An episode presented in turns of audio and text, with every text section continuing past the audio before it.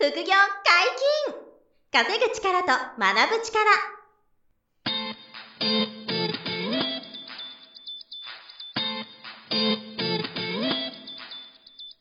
この番組は稼げるようになりたいを叶える副業アカデミーの提供でお送りいたします。副業アカデミーはあなたが副業で稼げる状態になることにコミットしたスクール。初級コースから上級コースまでさまざまなジャンルの副業ノウハウを学んでいただけます詳しくは副業アカデミーで検索くださいこんにちは、小林正弘です。山本博です。よろしくお願いします。はい、よろしくお願いします。本日も二人でお届けします。今日は何の話でしょうか？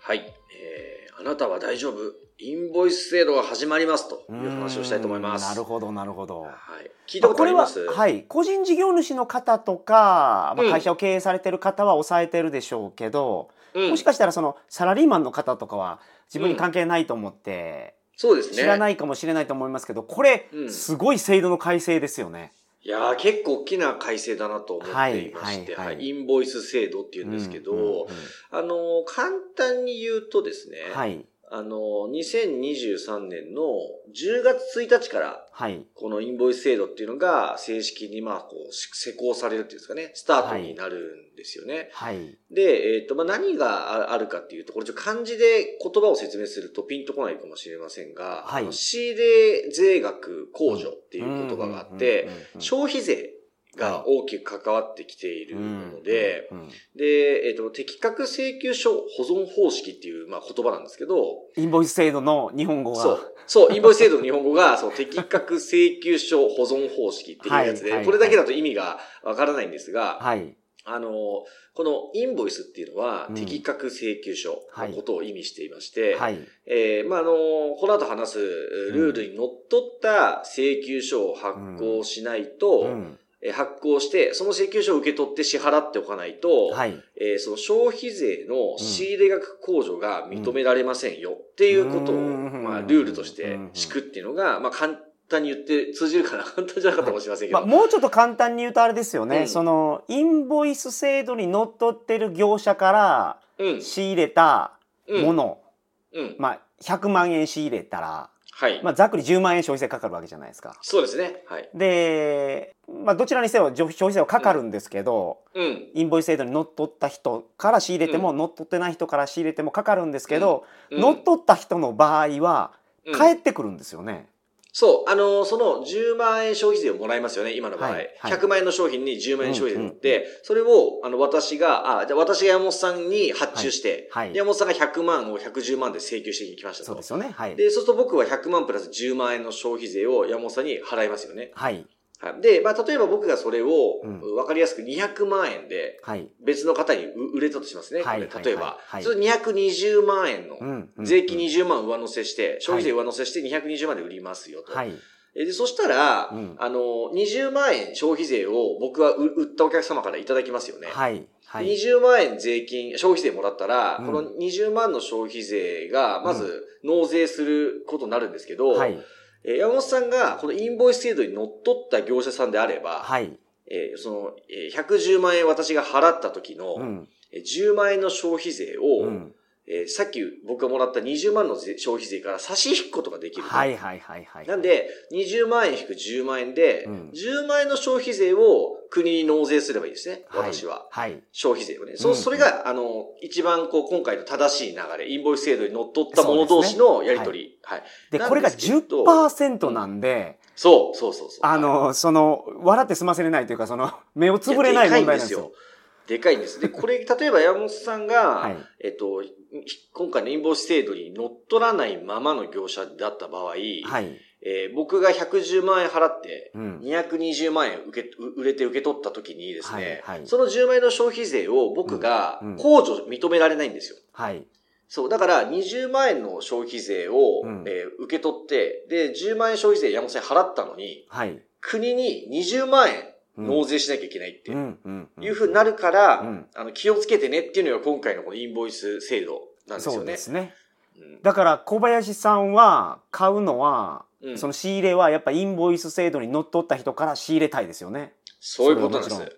そうなんです。うん。つまり、あの、今まで非課税業者はいと。して、えーっと、の、消費税を納めないで済んでた方は、うん。今言った理由で、うん。え仕事がもらえなくなるリスクが出てくるんですよね。そうですね。はいはいそう。はいあの、いや、オタク、インボイス制度で課税業者になってないの？と。うんあの、非課税の免税業者なんだら、あの、ちょっとオタクにはもう仕事出さないよと。なぜなら、はい。うちが消費税多めに出さなきゃいけなく、そうですね。税負担が増えちゃうから。なんで、あの、インボイス制度にのっとって、うん。その、え、課税業者として登録するか、はい。うちからの仕事諦めるかどっちかだよ、みそうたいに。なりますよね。そう、なっちゃう。そうなりますよね。そうこれはだか10%ら、なんでそうなると思います。そう、でかいんですよ、やっぱり。ね、100万で10万だし、1000万で100万円の消費税だから、うん。まあ、相当でかいんですよ、企業としても。はいはいはい。はい、なんで、基本的にはこのインボイス制度で、うん。その、えちゃんとその制度登録した課税業者さんとのお付き合いっていうのが、まあ、ベースになってくると。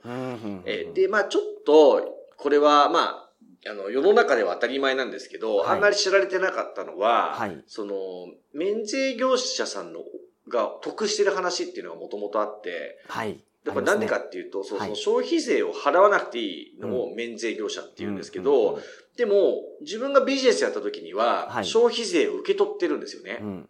うん。たさっきの話で100万円受け取って、あ、これ100万円のお仕事を、えー、受注して、はい110万円の消費税乗せてもらってますと。はいで、その人が免税業者だと、うん。えー110万で消費税 10, 10万円もらってんのに、はい。消費税の納税義務がないんですよね。うん。免税業者だから。そうすると、その消費税としてもらった10%が、はい。全部自分の売上利益になってくれちゃっはいてるんですそよね。うですね。もう利益になってますよね。利益になってるんですよ、10%が。はい。それで、これがね、その免税業者の美味しい話じゃないですけど、うんうんうんうん。っていうふうにこう、なんていうんですか、暗黙の了解じゃないですけど、はいなってて、で、はい。特にその超零細、零細だったり小さな規模だから、その消費税10%分を納税しないことで、はい。あの、儲けが出やすいことが、はいはい。まあ、いわゆるこう、なんていうんですかね、まあ、誰も言わないですけど、うん。こう、弱者の、こう、救済措置みたいになっているというか、はいあの、利益が出やすい、こう、仕組みになっていると思うんですよ。うん実際は。特にフリーランスの方とかはこのそう10%はもう利益として考えてそう。やっていや、ほとんたと思いますどそうですよ。うん。うんほとんどがその消費税を払わないでいいけど、消費税もらえるから、はい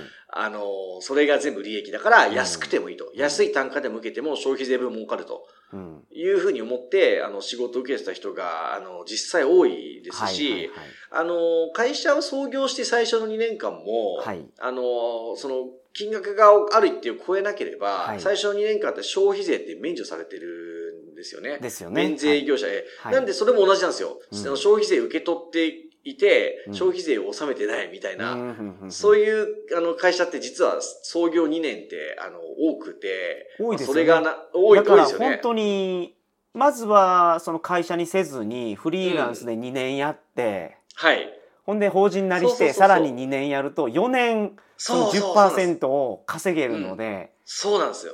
そうなんです。でっていうのはありましたよねそのうん。技として。はい。技としてそう、あの、あって、うんだから、まあ、それを静かに皆さん、こう、享受してたと思うんですよ、正直。はいはいはいでも、これが、まあ、今日今、冒頭お話しした事情で、うんあの、やれなくなってくる。そのような、えっと、免税業者でいるならば、はいえっと、その消費税請求すると、うんその課税業者、あ発注してくれる企業からすると嫌がられるわけですよね。はいはいはいうんその先方が消費税、納税負担が増えちゃうから。はいだからそういう仕事がもらいづらくなってくるんですよ。うんだから、普通の課税業者にインボイス制度で登録していかなきゃいけないんですけど、そうするともう免税業者じゃなくなるから、うんえー今説明したような美味しい技みたいなのはもうできなくなってくる。はいうんからよりこう、まあ、まっとうになるだけなんですよね。まっとうに消費税をね、うんこう払う、あの、業者になっていくから、いそう、そういう今までみたいな美味しい条件っていうのは、基本うん、あの、減ってくる。もらえるっていうケースがなくなってくるっていう感じなんですよね。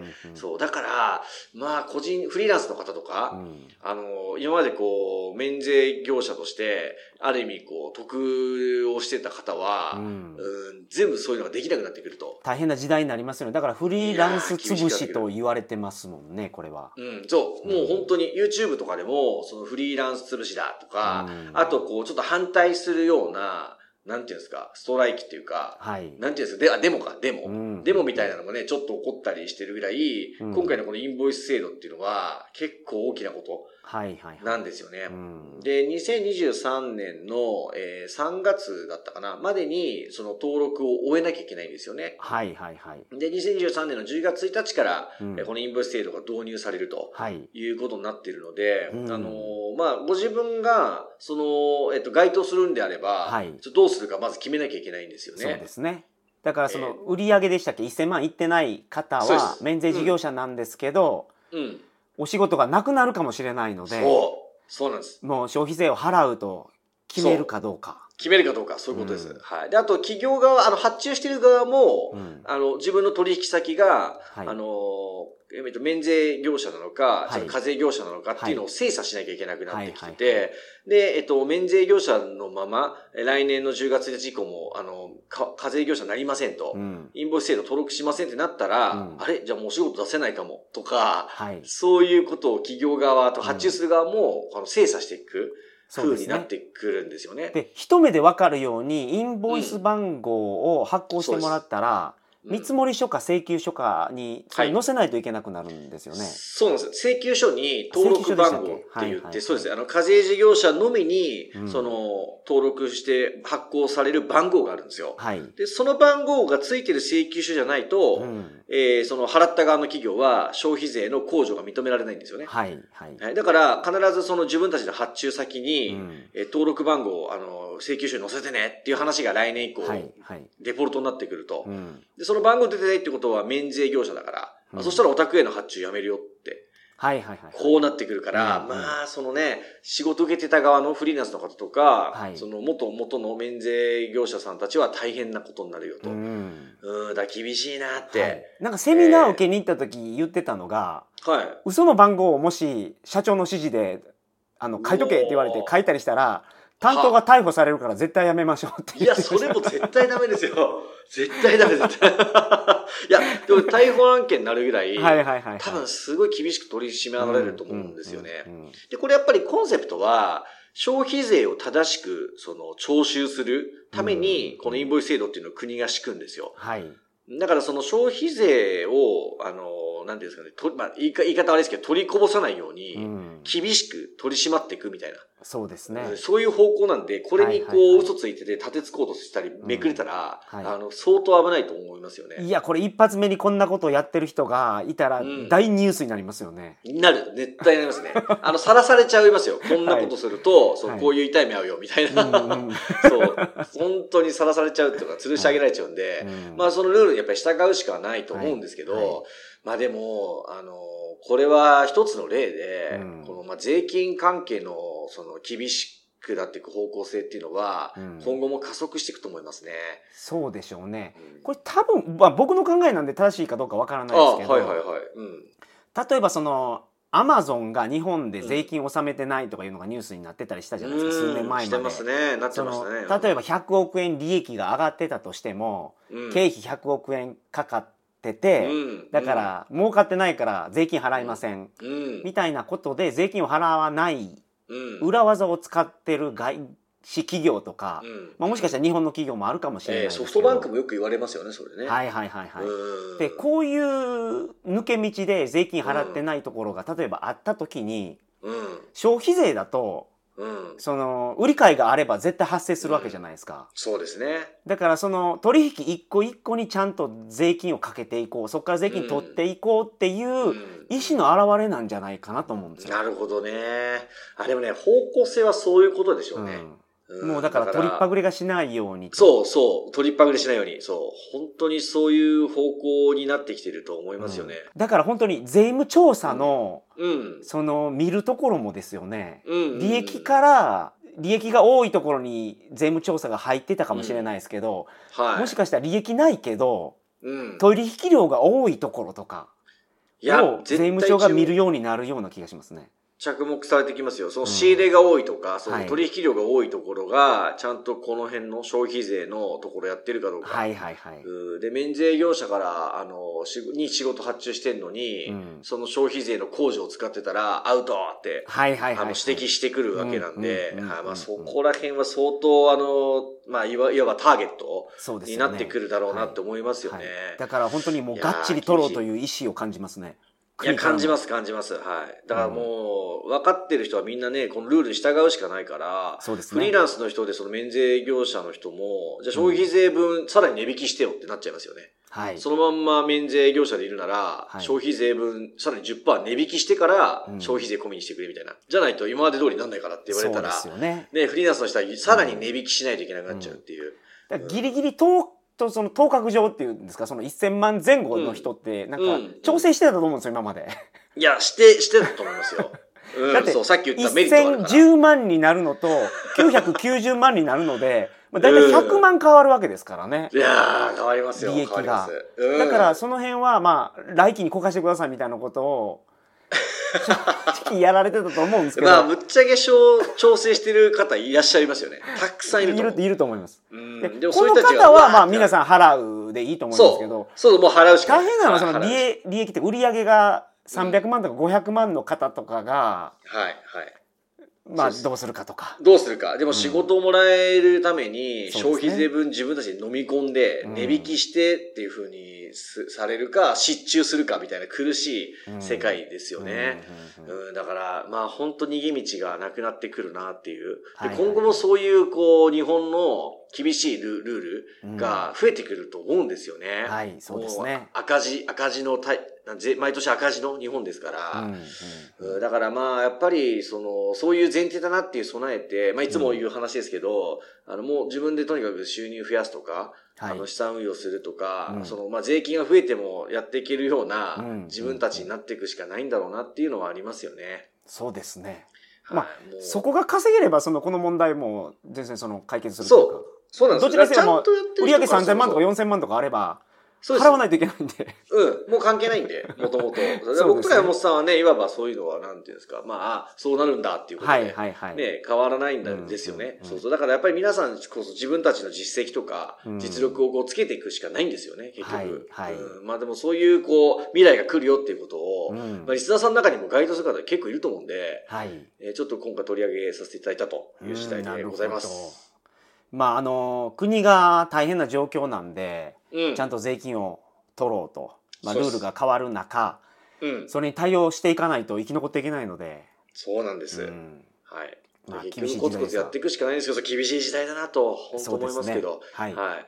やっていくしかないですね。やっていくしかないです頑張りましょうやっていくしかない。はい、頑張りましょう。本日もお疲れ様でしたはい、ありがとうございました。副業解禁稼ぐ力と学ぶ力そろそろお別れのお時間ですお相手は小林正宏と、山本博史でしたさよならさよなら。